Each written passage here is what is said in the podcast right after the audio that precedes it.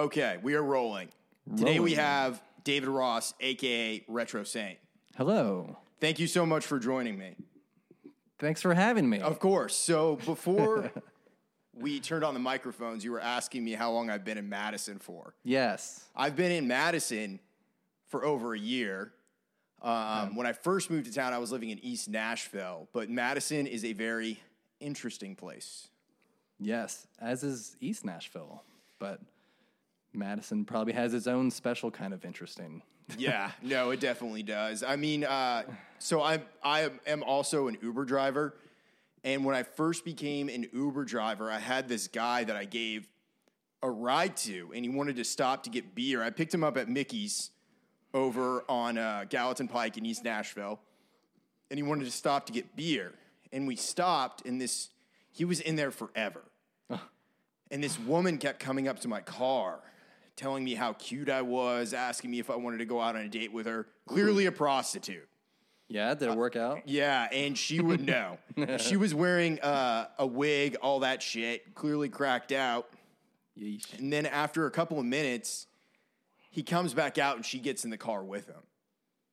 Oh. And we go to a gas station or a apartment complex right around the corner from where the gas station was that we stopped at so we could get beer. And he gets out, she gets out first, and he's there talking to me. He gives me like a little nug of weed as a tip. and then she, um, yeah, she gets out and he said, uh, she just needs to go to church and get some vegetables and she'll be good as new. Wow. Yeah. I don't know what that means, but it ain't good. No, no, it was super. It was super dark. But yeah, anyways, Madison, very interesting place to be at. Wow. Um, but you were you moved here pre-flood yes. in 2008, Because the flood was which year again? I was- 2010. 2010. Yeah, I came in 2008 before that craziness. And uh, I guess Nashville was just a different place back then. What was it like back then? Um, gosh, just less insane, like what it is now. I mean, you still had like Lower Broadway was still a very happening place, but just not to the extent that it is now. Like there weren't so many rooftop bars. There weren't so many. Um, what do you call it? Like there was like the Pedal Tavern. The Pedal Tavern was the only. What do they call those things? Like the mobile bars on wheels. That Yeah, yeah, the Pedal Tavern. yeah. Now there's so many of those that that seems to be one of the biggest things that Nashvilleians are like pissed about. But like when I came here, there was only one, and it was the Pedal Tavern, and now that industry has blown up. So that's just one example. Um, but I came for school. Like I, I went to Belmont, Uh huh. and even just that campus has like tripled in size, which you've probably noticed that. Yeah. Everything's just everything's just getting bigger and expanding, and a lot of people are moving here. So I guess that's a good sign. Yeah, I saw um, Belmont. They just recently broke ground. I think they're building a medical school now. Oh, is that right? Yeah. Wow. Yeah, it's it's pretty crazy to think about. Um, it just seems like so many things are uh, are coming to Nashville, and it's continuing to grow. Because I mean, it, it slowed for a minute during the pandemic, but not really. Like, because the whole time I was working, I was driving, just doing whatever I could to survive, and people were wanting to come here because of we had the like the least restrictions of anywhere. Right. Yeah, that's I definitely noticed that. uh, it seems like uh, they they just left it up to every business, uh, like if they wanted to enforce masks or not. You know, Yeah, very different from other cities. yeah, no, it's one of the reasons I like living in Nashville. You know, at the at the end of the day, it's like, yeah, I mean, there's a lot of people moving here and all that shit, but I don't necessarily think it's a negative thing. You know, I don't think growth is negative. Um, plus, it- Yeah. wh- wherever there's like a good economy, music scenes have always popped up throughout American history, whether it be Memphis, De- Detroit, like LA and California and that whole thing during the 60s. So I, I think it's a positive thing. There's so many great artists and bands here, especially in East Nashville, that the more people that are moving here, yeah, there's going to be some shit, but that means more good musicians as well. Right, right. and Nashville's always been a music city, obviously, but it's becoming more of a music city and just more more diverse, just all the time. And and yeah, you're just we're seeing that more with like the types of labels here. Like there's more pop music. I'm sitting here on the Poptimist podcast. Yeah. um, which is a great name. Great name, by the way. Thanks. Um, So, yeah, I don't know where that was going, but so have have you always kind of been in like the East Nashville scene when you moved here? no, not at all. Like East Nashville was always just this hip part of town I'd always heard about and would occasionally get over there and check out a bar, and hit up like Five Points or something. But I haven't consistently hung out in East Nashville. But I've been trying to get over there more. You know. Um, that's like we're gonna talk about like the record that I'm putting out soon, but that's where I like recorded that, and that's where I've been performing a bit over the, over the past couple months. There's some there's some awesome venues. There's more like comedy and things like that happening like in East Nashville. Probably just in Nashville in general, but um, I actually looked in East Nashville. I bought a house in 2017, and but East Nashville was one of the first places I looked, and it was like, like far east, east Nashville, like old suburbs, very quiet, you know, and it didn't end up panning out. But I was like, okay, I could, I could do this, um, because a lot of East Nashville is just suburbs, you know. It is, yeah, really chilled out kind of areas. All you really have is Gallatin Pike. That's Yeah. where like everything is, and then you have, of course, like Five Points in that whole area. Yeah, But it's really just Gallatin Pike and then suburbs on both sides until you get to Dickerson Pike. right, right. Um, but yeah, it's uh, it's it's funny um, to just to kind of see everybody like when people come here, they they ask about like what are the coolest neighborhoods are, Right. Where do the locals hang out? And it's it's like East Nashville. At least all the people that I know, being a musician, of course. But yeah. so tell me a little bit about this EP that you recorded. Uh, Retrosaint is going to be also the name of the EP. Yeah, Retrosaint. That's that's like my artist name. Um, I've I've released a lot of music under just my actual name, David Ross, over the years. But it was it was a lot of different genres, and this one is more honed in on a particular sound, um, which is like I guess just indie rock with some '80s influence thrown in and also with the help of like the, the producer that I was working with. So so I started I started this whole process like working on this EP in like 2018. I was wor- if I could just give like the backstory. Yeah, I met, absolutely. Met Go the for it. producer. Yeah. Um, so it was produced by Ken Coomer. Ken was the original drummer of the band Wilco, and like one of the founding members. And he he actually played in some bands like before Wilco with Jeff Tweedy. Um, one of them's Uncle Tupelo. Have you heard of them? Yeah. Nice. Yeah. Yeah. It's like like the beginnings of Wilco, pretty much. Um, but anyway, like how I came to meet Ken, I was working at a church actually in Bellevue. I have come from like a, a, an upbringing of like being involved in church and church music and that kind of thing, and so like I've I continued um, after I moved here from Pennsylvania, like I some of that kind of followed me here, and I found myself working at a church in Bellevue, and I was like a worship leader, so I was doing music with a band like at for their for their Sunday service, and this woman would always come up to me after the service, big music fan, musician herself, and she would always talk music with me after after church. And really sweet lady she always had uh, this little dog with her. It was like her like emotional support dog. It's like you always would see lynn with her dog and so she would come up and talk music and she was like hey i know this this produ- i know this drummer ken he lives in east nashville he's and then she later she mentioned like hey he he was used to playing wilco and so like i perked up because like ooh like i'm a fan Like I need to meet Ken. So she made the introduction, um, and we just hit it off. And we did three songs in 2018. One of those three songs was a song called Love Tremors, which is like the first single that I released. And then we did, me and Ken did a second session in actually in 2020, which was a fabulous year. It was like December of 2020. This was like the last thing.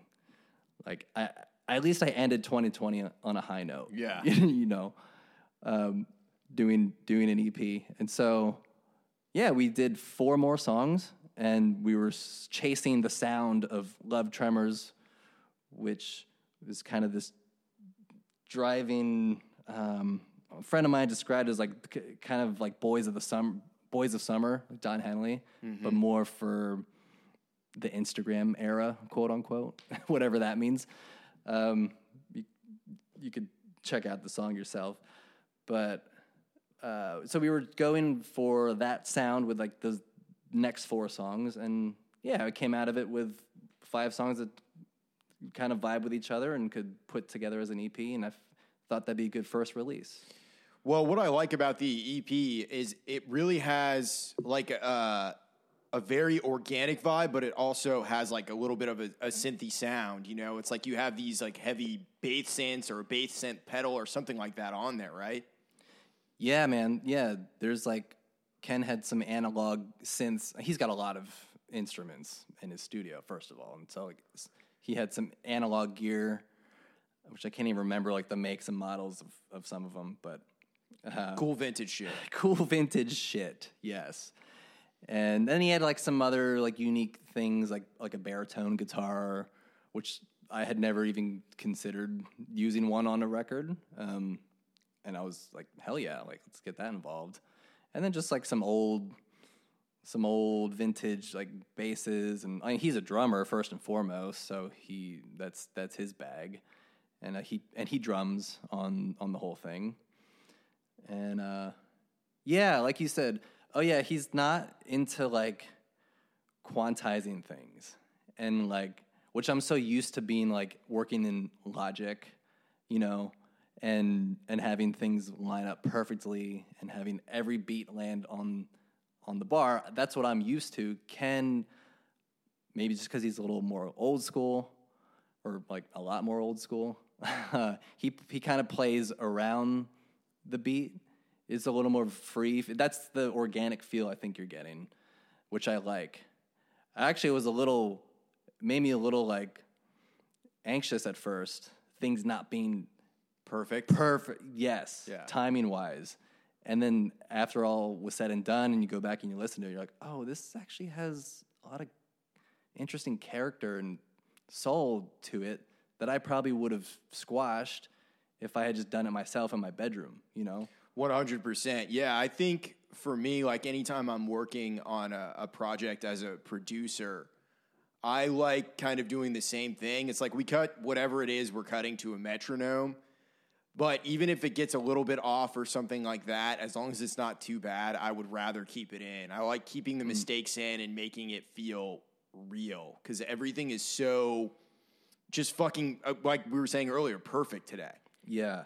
You know, and I think that element of music, people talk about how new music doesn't feel like old music does, which is true to a certain degree, yes, but I don't necessarily think it's a bad thing. I think you can combine kind of the best of both worlds. Hmm. And I think you successfully did that with this EP. Oh, thanks, man. That, that, that means a lot. Yeah, and that was definitely unintentional. And like I said, I had really mixed feelings about it. And like, because, you know, I wasn't just laying down a record with like my buddy. Like, I was hiring this producer and like spending a good amount of money on it. And like, so you want to come out with like the best thing. Like, it's like this high stakes like scenario, like to make a recording of any kind that you're investing a lot of money in. So, uh, yeah, all that to say, like I'm I'm really happy with how it turned out, and it's good. It's good to like take risks and and keep keep the mistakes in occasionally. And Oh, yeah, man. One hundred percent. You know, you, you listen to the old like Zeppelin recordings and shit like that, and it's stuff that's impossible to duplicate live. But that's also kind of the point. You know what I mean? Because you're you're not going to be able to duplicate necessarily a mistake you made in the studio. Yeah. And I kind of like that. I like still having the human element while also taking advantage of modern technology. Because at the mm. end of the day, you have to let the players be the players, especially when you're in a scenario where it's like maybe it's like a two person band and they're hiring everybody else out, or it's a solo artist and they're filling out the band. You know what I'm saying? Yeah. Um, but keep the mistakes in and let the let the character shine through of the people who are playing. Yeah. I like that. Yeah. That's well said. Yeah, and like, it, and Ken, I mean, he just he plays the drums so hard and like with just such a force. Like, I wouldn't like I'm a drummer myself, but I can't play the drums like Ken, and he, almost has like a just a very free style of playing. Where like, again, it's not like every note isn't exactly on the beat, but it's I don't know, it gives it kind of like a punk kind of flavor, which I'm all about that. Yeah. I grew up loving punk rock. I was huge into like the Misfits. They were like the band for me. cool. Have you ever done a deep dive on them before? No, definitely not. Like I couldn't really sit here and talk about their music. Uh, like, but I had a, a couple like metal friends who loved the Misfits, and my only connection to the Misfits was I used to work for a staging, a stage production company here in Nashville, Uh-huh. and we did like scenic like set design. And like when I first got the job, like the first thing I w- helped work on was like a drum riser for the Misfits. And so like I got to talk to like Jerry Only on the phone. Really? So, oh wow. Just you know, business dealing like Yeah. about this drum He riser. was uh, telling you what he wanted and all that shit, right? yeah. Yeah. Yeah. Was he a nice guy? Very, very much so. It was like talking to your uncle or something, you know, like just That's hilarious. Yeah, Yeah. it's like the Misfits really have two eras. There's the Danzig era, which is the real Misfits, and then there's just like they had ten different singers and swapped them out and all of that shit. Which Oh, okay. Yeah. I'm not a su- super into that, but of course Danzig he left the Misfits and went on to have like a huge fucking solo metal career. So it's mm. funny you mentioned like your friends that listen to metal like him yeah. because that's ki- he's kind of like ground zero where punk rock and metal I think kind of shake hands and meet. Yeah. That's yeah, that's one of those bands like I know they're like an important band, but I I don't really know much of their music. But What did you grow up listening to? kind of just random, just mishmash of things. Um, cause, well, I'm trying to think of like, I would have listened to what my sister listened to. Like, I have an older sister, three years older. So, like, when you're a kid, that's a big deal. Three years, like, whatever. I have she- an older sister too. So you I- do, yeah, So you get it. yeah. It's like she's the tastemaker of the house. So like she would listen to like Blink 182 and Green Day and No Doubt.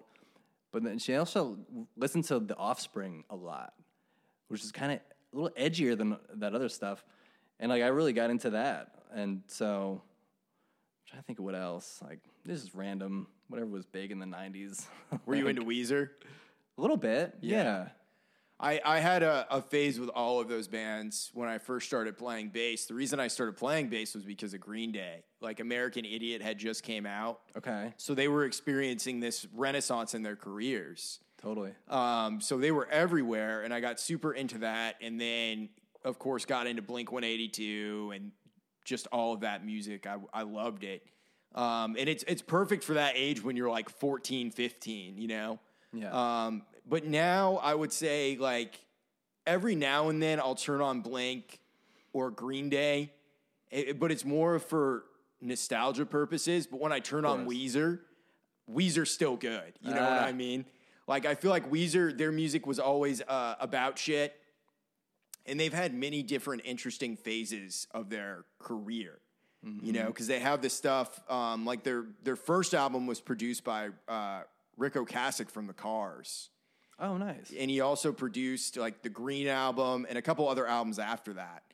Um, but I've I've always loved them. I think that's the one thing I've really hung on to from that time period that I still love today. I would probably say them and the Killers. I was huge into the Killers. Oh, absolutely. Yeah. I've gotten more into the Killers just over the years. Like I wasn't I'm like a late adopter of the Killers. like I wasn't really into them when like Mr. Brightside first came out. But then yeah, and they're still releasing records. Yeah, they're still releasing records, and if if you look at them too, they're a band where it's like they have a greatest hits, and you're like, oh shit, I know every single one of these songs. They're they're in like popular conscious, you know. Um, and it again to go back to Weezer, it's kind of kind of the same deal with them. And like one of the greatest shows I've ever seen was The Killers when I was living in Colorado. It was for Battleborn, which I think came out 2012 or 2013 or something like that. Um, and it was on that tour. And I didn't really love that album, but that album has some of their best songs on it. There's one called From Here On Out, Okay. where they they have these great fucking vocal harmonies on it, and it, they sound like Fleetwood Mac. And I am no Fleetwood Mac fan. Like I'm at least No? with the Stevie Nicks years, I'm not I'm not a fan. Like I'll listen to the earlier shit when they were kind of shreddy and Peter Green or whatever his name was was in the band. Okay. Um, but yeah, uh, the Killers, they're an interesting band because it's like, uh, like Brandon Flowers, he made two solo records. His first solo record is all right, but his second solo record is fucking phenomenal. Um, the Desired Effect, and uh, it just sounded like he was like re-inspired because after Battleborn, it it. I don't know. There was something weird going on with the Killers. Yeah. Had some of their best songs, but as a whole record, it wasn't good. Yeah. Man, I have not heard his solo stuff. dude, check it out. I think you would really like his second record a lot Yeah. because he kind of does uh, something something similar. I feel like he he's going for that organic sound, but he also is super into '80s music. So there's all these great synths and, and great sounds on it, and he is an expert at that genre of music that he plays, of course. But he also had a really badass producer on that record, Ariel Rechtshaid Okay. who produced. Um, he's produced Vampire Weekend, Haim, a couple of other um, bands like that. Yeah. Yeah. But he's a phenomenal producer. Oh, man. I got to check that out. Yeah, And I got to see them live. I've never seen them live. they are hmm. 100% worth seeing live because Yeah. it, it's kind of similar to the Foo Fighters too. I would say they're another band Okay. that's like that, where it's Yeah. like every fucking song is like, oh shit, this was a hit. It was like everywhere when it came out. Yeah. Yeah. Well, if you mention the Foo Fighters, it's like a sad subject now. But I'm, I I'm know. glad to say that I did get to see them one time. It's when they played at Bridgestone here in Nashville. Was it badass? It was badass for sure, but it was a little extra badass because you probably remember when Dave Grohl had the broken leg Yeah, and he had he a- was on the throne He was on the throne. of guitars. Yes, and he did the show with a cast from the throne, and he was all just 110% energy like the whole show. Like, yeah. I've never seen a frontman go that hard, I don't think. So I don't know if he was overcompensating because of the leg or if he's just always like that, but it was good.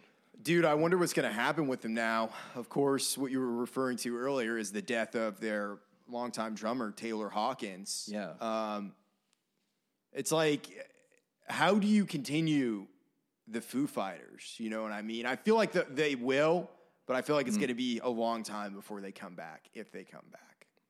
Yeah, I mean, I'm a, I'm a fan. I'm a fan, but like I don't I don't follow them like super closely. But have they announced like they're taking a hiatus or anything like that? Well, they said after, because uh, Taylor Hawkins, he died like in a hotel room, I think in Brazil or something like that. Yeah, somewhere in South America. Like, Yeah, forget. he overdosed, which is super fucking sad. At least that, allegedly, that's what like some of the news reports that I saw said. Yeah.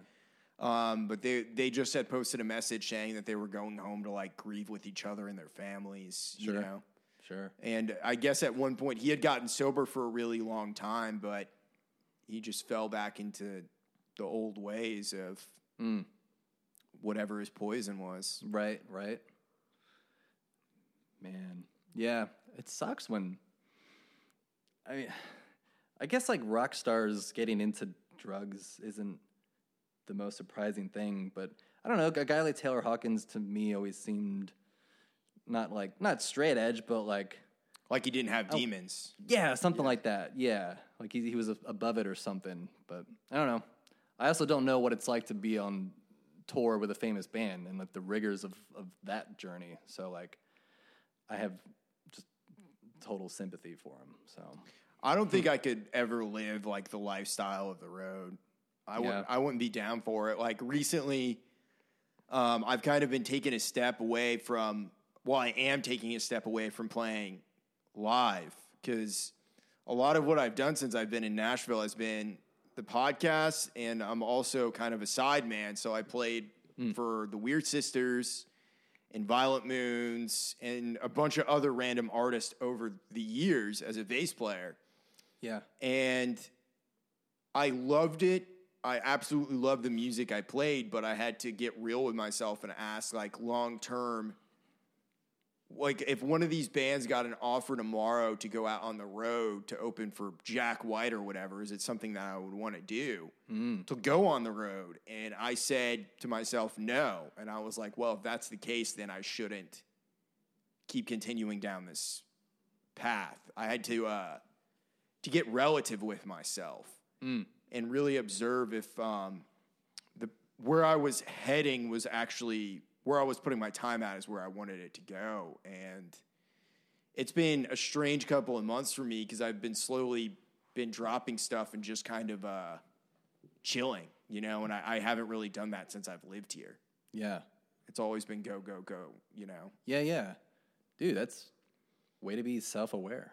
that's really great. Oh, dude, I, I would say it. Yeah, I mean, part of it's self awareness, but it's just the idea of making a bunch of mistakes. I think Yeah. nothing can really trade experience. You know, I, I'm I moved to Nashville when I was 23, about to be 24. Mm-hmm. And when I first got here, I knew it was going to be a long road to toe. I knew it wasn't going to happen overnight. Sure. Um, but you know, eventually you start meeting people and you find your tribe of friends and you find some allies. You cross a few of your own demons along the way, your Yep. demons personified, even. Yeah. Um, and I think it's just healthy to take a step back and really observe whatever it is that you're doing. I think so too. And then that opens up space to do like other things like podcasting or you know, art or planting shit in your backyard. I Like whatever you're into, you Yeah. know, like it yeah, it just it just opens up a lot of creative space, I feel like. Or I mean, has it for you? Have you been able to like explore other interests? Well, yeah, I mean, a big part of it was I'm gonna have some of my own solo music coming out that I've I've gotten to record, and Yeah. that's something I want to explore more of. But right now, I'm I'm really just honestly chilling, Yeah. which is just something that's antithetical to what I always believed I would do. Yeah. Um, in a lot of ways, I feel like I was forced into this break, and I feel that sometimes you have to choose something that makes you uncomfortable because things were going really well with everybody that I was playing with, and I have zero hmm. complaints about any of that. Yeah. But I had to make a decision, and I was like, do I want to keep going down this path? Um, mm-hmm. It's funny because last year I started asking myself, like, I, I how can I spend 40 days in the desert? Like, what can I do? And mm. Of course, there was a lot of other things that happened that led to this decision, but uh, I got the 40 days and then some. You know what I mean? it was like I had this moment where I, I asked the universe, God, whatever. I was like, just give me that 40 days in the desert because I want to know myself more. I think I think that's important too. Like as I'm I'm starting to try and do more of my own solo music, I want to uh I don't know. I just I want to I want to be able to to write songs that are the, the truest form of myself. Mm. I like that, man. Yeah. You're really putting in the work to like access those parts of yourself that let you make really good art. So I don't. I mean, it. it it's intentional. Like you, as much as I can say, it is intentional. All of the consequences and ripple effects that happen from it, you never know what what's that gonna be. Of course. what, what it's gonna be. So I feel like I'm in a phase where I'm just reacting to everything happening now because that's all I can really do. And it's like some days I'm up, some days I'm down. Um, sure. but I, I know the most important thing for me to do right now is just recharge because I was going so fucking hard where six or seven nights a week I was booked doing stuff. And then on top of that, I was trying to drive for Uber and Lyft just so I could pay my bills. Yeah, yeah.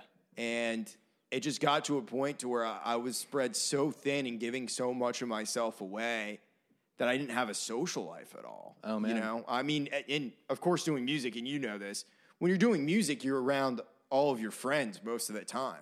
Right. And you're like chilling with people that you really like that, and you're working on stuff you really care about.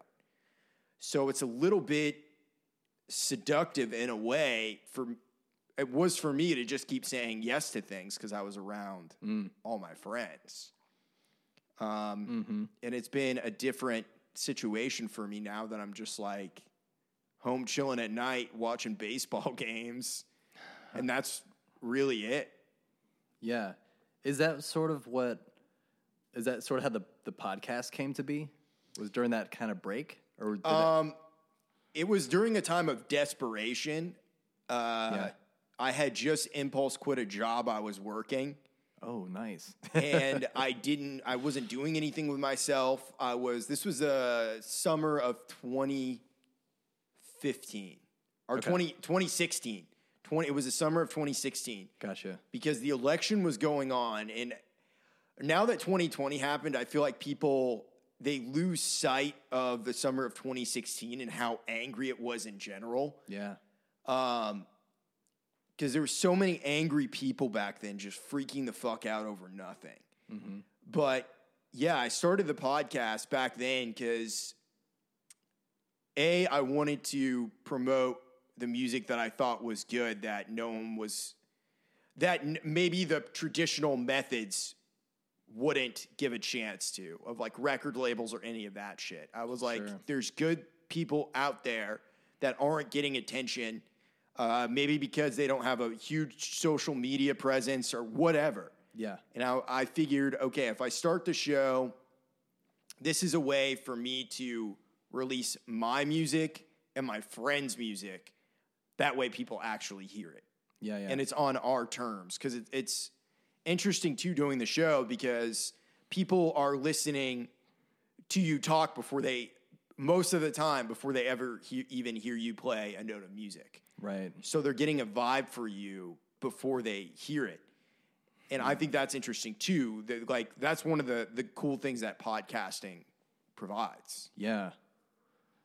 I, I- love it, man. Um, I've actually, so I used to be a, a co host of a podcast. And it was when I was working at that church. I, I don't, I, yeah, I talked about the church, right? yeah you talked about the church Yeah, so part of my job there was to co-host this podcast, and we had it was me and like the the lead pastor, um, this woman who um, she was the lead pastor there, and then we had this show called Uprising, and it was just like a kind of variety, thirty minute podcast. But the cool thing was that it was aired on like hippie radio, like ninety four point five, like heavy radio's great yeah. Yeah, so we had a slot on Sunday mornings. It was right before like the service. Like they would air our show. And we did that for like a six month period, which is cool. Like it wasn't it wasn't live.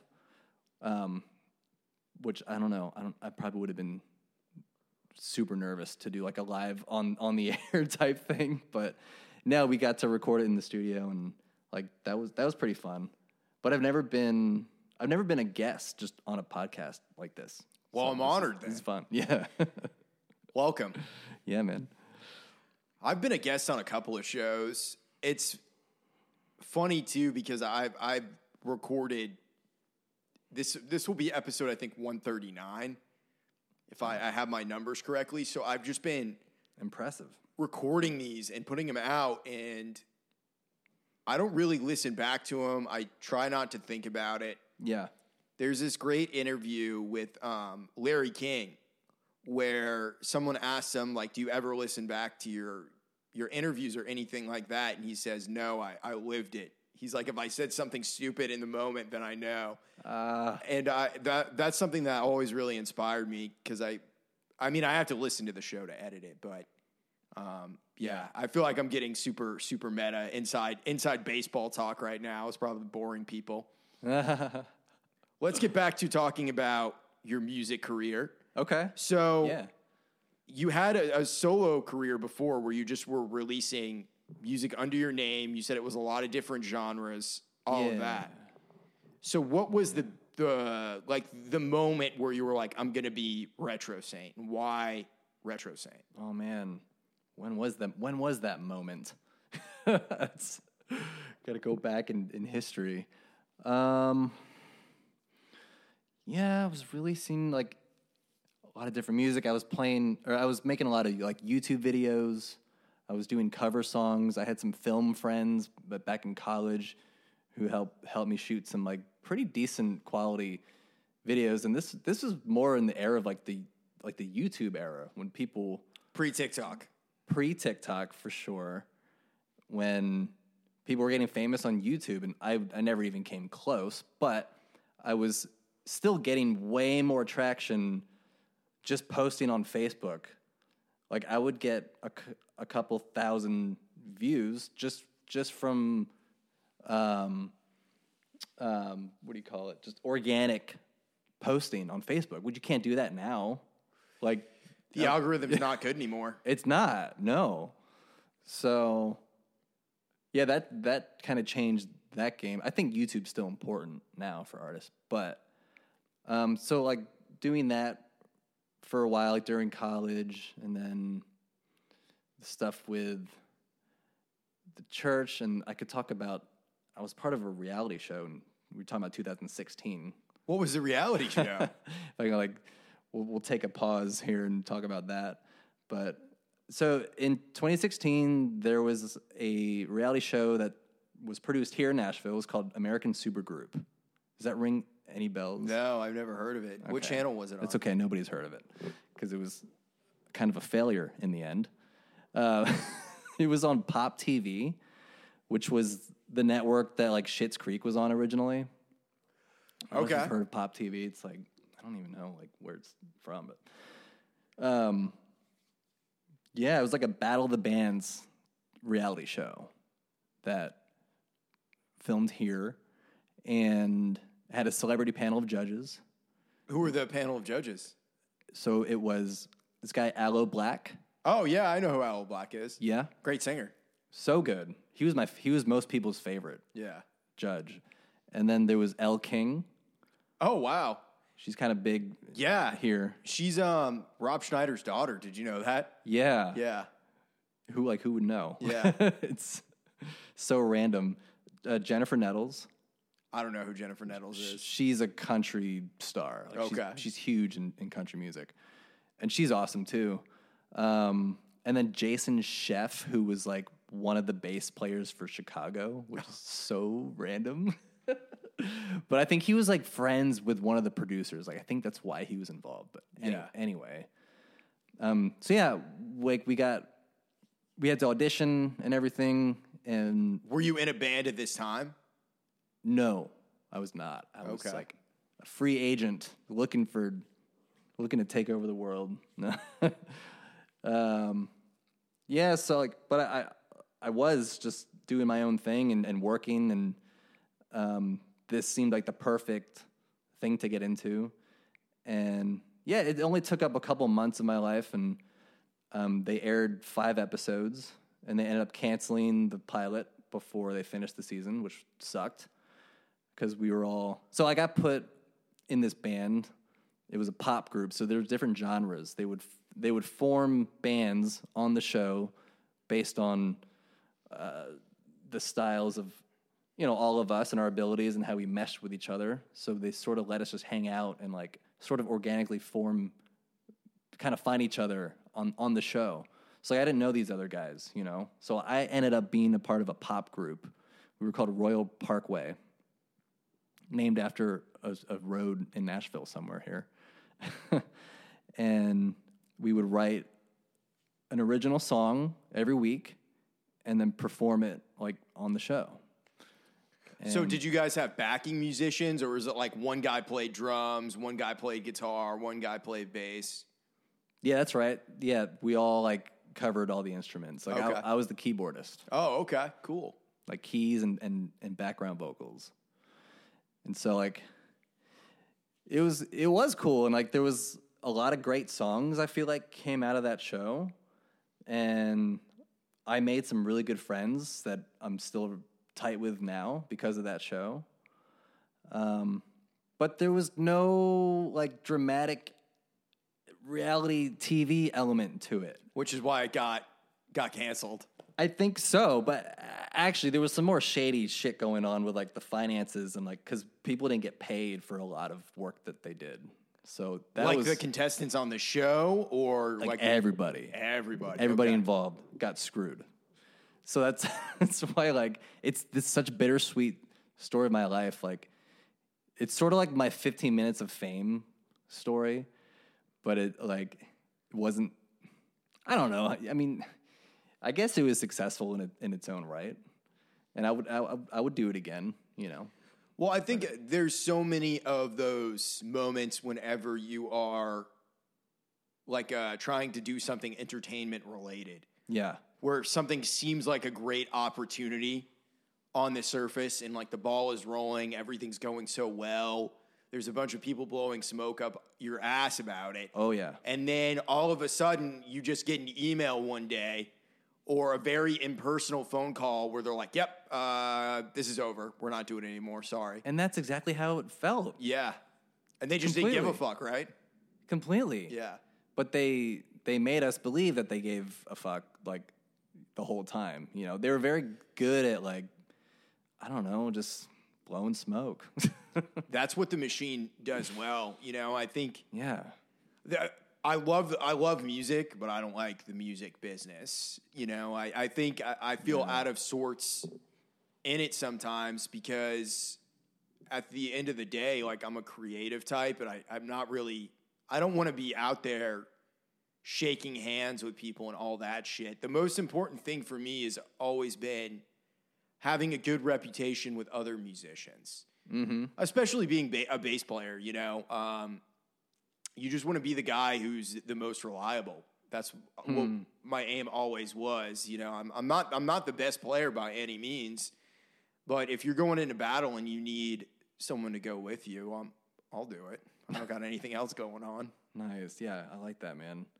And it's not like you have to be involved in like big business or with anybody shady or guys in business suits at, at labels to be involved in the music industry. Like it could literally just be you putting a show together at this club in East Nashville. Like that that could be your version of the music industry. You hundred percent. Yeah, it's where- Absolutely. it's wherever people want to be and eat up the culture that you're pushing or whatever you you know. So I feel like what East Nashville does, like in particular, like well, is um, the whole DIY scene. I really feel like it's a DIY scene. It's just everybody working together and trying to help each other out. yeah, I get that vibe. Definitely. Uh, like, is it? Isn't there some like collective ar- artist space over there? It's like a rehearsal space where. Yeah, I, the- th- I I think it's called it. Home or something like that. Maybe. Yeah. So that's based in East Nashville. Yeah, my uh, my buddy Gerard Longo, he has a, a podcast called the Quinn Spin, and he record, he records over there. Oh, nice. Yeah. Um, he also runs Underground Music Collective. Go check uh, go check Gerard out if you're listening to this. He's a real cool guy. Um, but yeah, um, there there is definitely something I think to be said for musicians teaming up together because it's it's again, you know, like I've never been one of those dudes that are like, I wish it was still 1976. You know, it, it's just not my vibe. I know, I knew before I moved to Nashville that that time had come to pass. And mm-hmm. what makes it special is that it existed once. There was a golden era. There is no arguing against that. Mm. But I think today artists have so much more control over their careers in the direction that they can head in, which is scary because you don't like I don't know how to get fucking followers on TikTok or any of that bullshit. You know what I mean? Yeah, yeah. But there are ways for people to hear your music and there's ways for you to connect with them, right. which I think is the most important thing. Yeah, and we're all like still navigating it and figuring it out. Cuz it's like all the bands we listened to growing up that we are all still trying to be like like they the music business was completely different for them. And like I don't know, like somebody was like I was I think I was talking to Ken Coomer about like Tom Petty and how like there's never going to be another one like for sure because I don't know and then he's he was getting really into like some of the business dealings behind Tom Petty and like cuz he's you know he knows shit from being in a legit band and he was like yeah that's not going to happen again because because of the way labels are run now it's completely different nobody wants to take risk anymore that has that's another piece of it Well, uh, labels are like a a bank. yeah and they're only going to bet on sure things. You know, they're not. They're, Right. they're going to try and bet on a McDonald's. You know what I mean? They'll give more money to fucking McDonald's, which is just like a pop star or whatever, um, which is fine. But then you look at people like Vulfpeck. They should be everybody's number one inspiration right now as far as their business model goes yeah because they do things right. Are you familiar with Vulfpeck at all? not really no Dude. enlighten me Uh, so Vulfpeck, their music is fucking awesome. Firstly, they're killer players. It's almost like a throwback sound to Motown or something like that. They have a very like hi-fi sound, yeah but the one thing that they did that I've always loved is they released this album called Sleepify on Spotify, and they told their fans, "Go stream this." But it was completely silent. There was no music. It was like 10 second tracks or 15 second tracks. And they said, stream this while you sleep. It's for while you sleep. And there was no sound or anything. And basically, what they did is they hacked into the basically what the business model is of Spotify and use that to fund a tour that was entirely free. wow Yeah. like what? so wait, how did people react to like? Did they know the that the tracks were just silence? they knew they were trolling and they also knew that they were oh. going to get to see them for free live. Oh, So the fans were into it. I see. I don't know. I know there was like some fallout with Spotify. I think they had to change their rules or whatever based Yeah. on that. but it's genius. Yeah, they like outsmarted Spotify. Yeah, exactly. I love that. Which, if you really look at it, now the, the new record label is really like the Spotify playlist. Yeah, Those are more like it's super coveted to get on one of these playlists. yeah, um, which is both a good and bad thing. I think it's a good way for people to be introduced to you with music that's similar to you, but it's just the process of trying to do the whole thing as an independent artist when a lot of artists aren't business savvy. You know, they're, they're True. creative types. They just want to express themselves. So Yeah. the business doesn't come naturally to them yeah. which is why you look back at history all of our favorite artists from the 70s whether it's rolling stones david bowie whoever um, they they all had been screwed early on in their careers and they really didn't start making like big money until the 80s Mm. I, I mean, I definitely believe that. Sounds like you know way more about it. Yeah, I think I think it's important to uh, to understand the way that, that the the business changes, um, and now it's it because back when I was growing up, like MySpace was a great way for bands to get discovered. Oh, for sure. You look at like Arctic Monkeys or My Chemical Romance or all of them, like they were really MySpace bands. That that's how they blew up so early. It's like a, kind of like the um, the Malcolm Gladwell Outliers thing. Have you ever read that book before? I haven't read Outliers, but I'm I've started the tipping point. Okay. So, So, the whole thing with outliers is like the 10,000 hour rule. That's one of the things in the book. You have to spend 10,000 hours mastering your craft. Sure, yeah. But it also depends on things like like it talked about Bill Gates in the book and how he had he was born at a certain time and he was able like right when he was going to school, he was 13 or 14 or some shit like that and they had a computer program at his school, I think back in the early 70s or something like that. So he was super young and getting to work on computers, so he already had an aptitude for that and then he was able to start those 10,000 hours young. Oh, yeah. So he had a little bit of a leg up there. Mm-hmm. Man.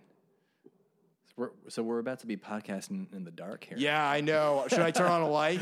If that's cool, man. Yeah, of course. Otherwise, my brain's to think it's like bedtime. No, you're good. um, so yeah, talk about your show at uh, Bowery Vault. Okay. Yeah, I'll be playing a full set, uh, full band, 30 minute set at the Bowery Vault in East Nashville, which has become one of my favorite uh, places to play in Nashville. It's like these two chicks from New York City, um, Emily and Vero are their names, and they, yeah, they started the Bowery Vault. It's like half um, vintage clothing store, half venue. And so, and it's a very nice stage, and they have like a weekly open mic that is really good production, sounds good, like very supportive community. It's a good place to go, like if you're new to Nashville or like you just want to like try out a new song where people are actually going to listen. Like Bowery Vault is the shit. So I was like, this is going to be a good place to do a release show. Um, and yeah, I got it booked with, and I got two other artists on the bill. There's this husband and wife duo called Plastic Angels. I've played a show with them before. really? Yeah, I played with them at the Cobra Oh, okay. uh, with Violet Moons. They were they were on the bill. Um, but keep going. nice. Yeah, they're great. And then uh, this this young kid, uh, David Arvisu. He's like singer songwriter, kind of like Ed Sheeran vibes. Oh, He- okay. He, does like a loop station. Yeah, nice, cool. yeah. He just moved here, and you know he's he's taken Nashville by storm, like everyone else. So Yeah, good. it's uh, it's scary when you first move here and you don't know anyone.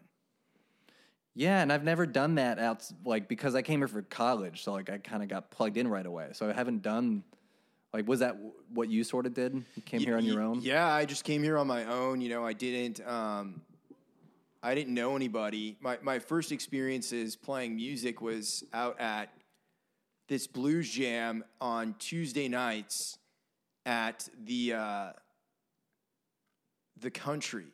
It used to be, or I can't remember if it's the country or the local now. I remember that place. Yeah, over by Vanderbilt. Um, so I played just there. There's plenty of times where I just sounded like dog shit. but I meant because like the players there, there's guys who have been playing for 40 fucking years and they sound phenomenal. And you can't, you never be able to touch them as a player because they have that much more experience than you. Right. So you're getting up on stage with all these people who it's like are here in their off time or they have an off night, um, and they're just out playing three blues songs out at a jam with their buddies. and then you come up, you know, I came up as a little 23 year old, not knowing anyone. Um, shout out to Kara Littman who ran that jam. But she was always very supportive and encouraging, even when I fucked up. And I think that that's what really helped me. Um, it's like even when I know I did a bad job, it's like when you get off stage, you either know like you know when you've done a bad job. Yeah. Like even even if you've played all the nights the notes correctly, you can be like, yeah, that was okay. But you know when you did a bad job, when, especially as a bass player, when you're like bombing notes and shit. everybody knows, and everybody in the audience knows. Um, so that was a valuable experience for me. And then the other place that I played a lot was on Wednesday nights. There's this place called Pop Attorneys out on Percy Priest Lake. Have you ever been there before? No. It's amazing, dude. And the house band is this band called Three Bean Soup, and they are super badass. cool. Um, cool. It's these these guys, uh, Terry Goose Downing, Don Kendrick, and Patio Daddio, and they they play like this New Orleans, Louisiana style blues funk. Okay. So like meters inspired, kind of just funky stuff like that. But um, that's a great place too, because like even if there's a 12 year old kid and he's never played like live before, they'll throw him up on stage. Yeah. Plus, the barbecue is amazing. The food is incredible. Nice. There's a lot of reasons to check that out. Yeah, and uh, it's just it's just a good time. But yeah, no, when I when I first moved here, those were some really valuable experiences I had, and then along the way, I just came introduced to like the East Nashville scene, you know, because it's like even when you're out playing at the jams or whatever, people are really just trying to sniff you out and see what you're like and like if you're trustworthy, you know. Um, like if you're gonna show up prepared, can they recommend you for a gig? Stuff like that. Oh, yeah, like all the little the little things Yeah, that matter. yeah, that matter greatly. yeah, because you're dealing with musicians, man. Like they could be like the laziest people on the earth. Often, they, oftentimes they are right. sleeping until noon, and Or they could be the most like organized people. It's like- Yeah. and everything in between. But uh dude, I know that feeling of like feeling like everyone in the room's better than you. And I still I still deal with this one. And I guess it's a form of like imposter syndrome, like as a musician.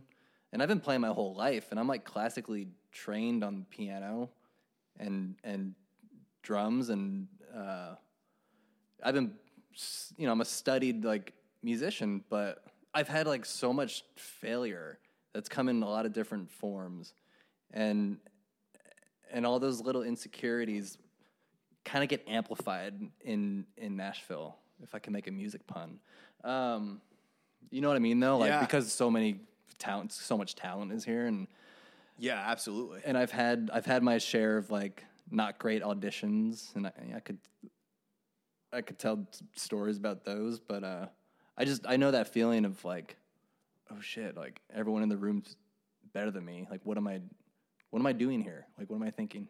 you know? Yeah, I think a big part of it too is just um, your approach because it's like even times where I've shit myself on stage or in a a potential thing.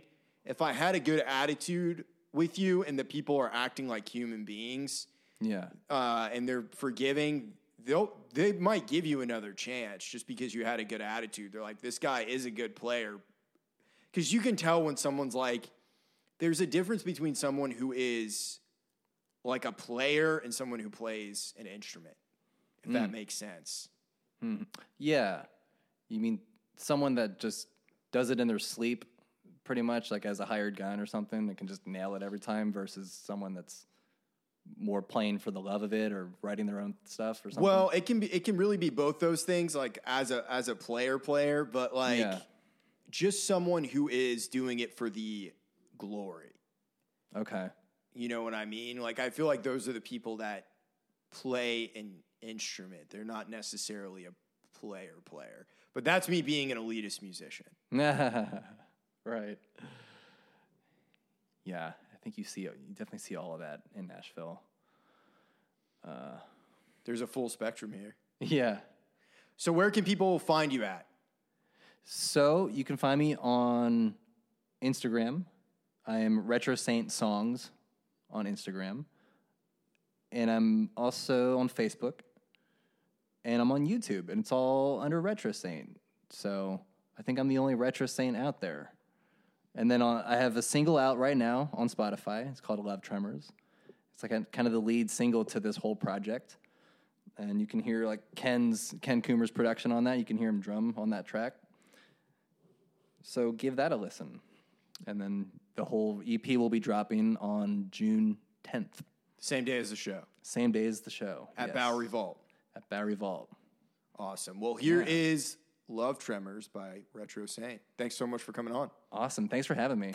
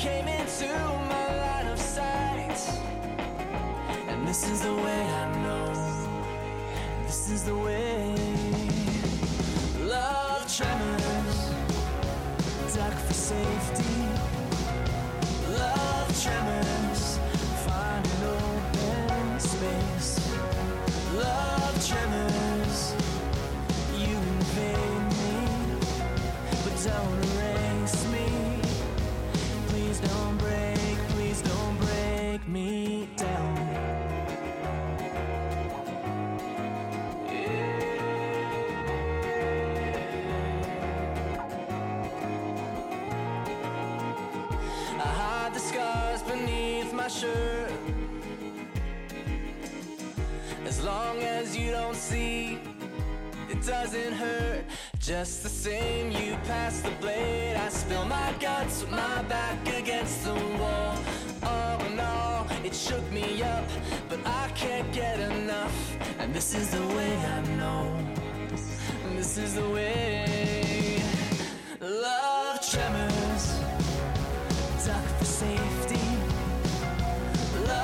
tremors, open space. Love tremors, you invade me, but don't erase me. Please don't.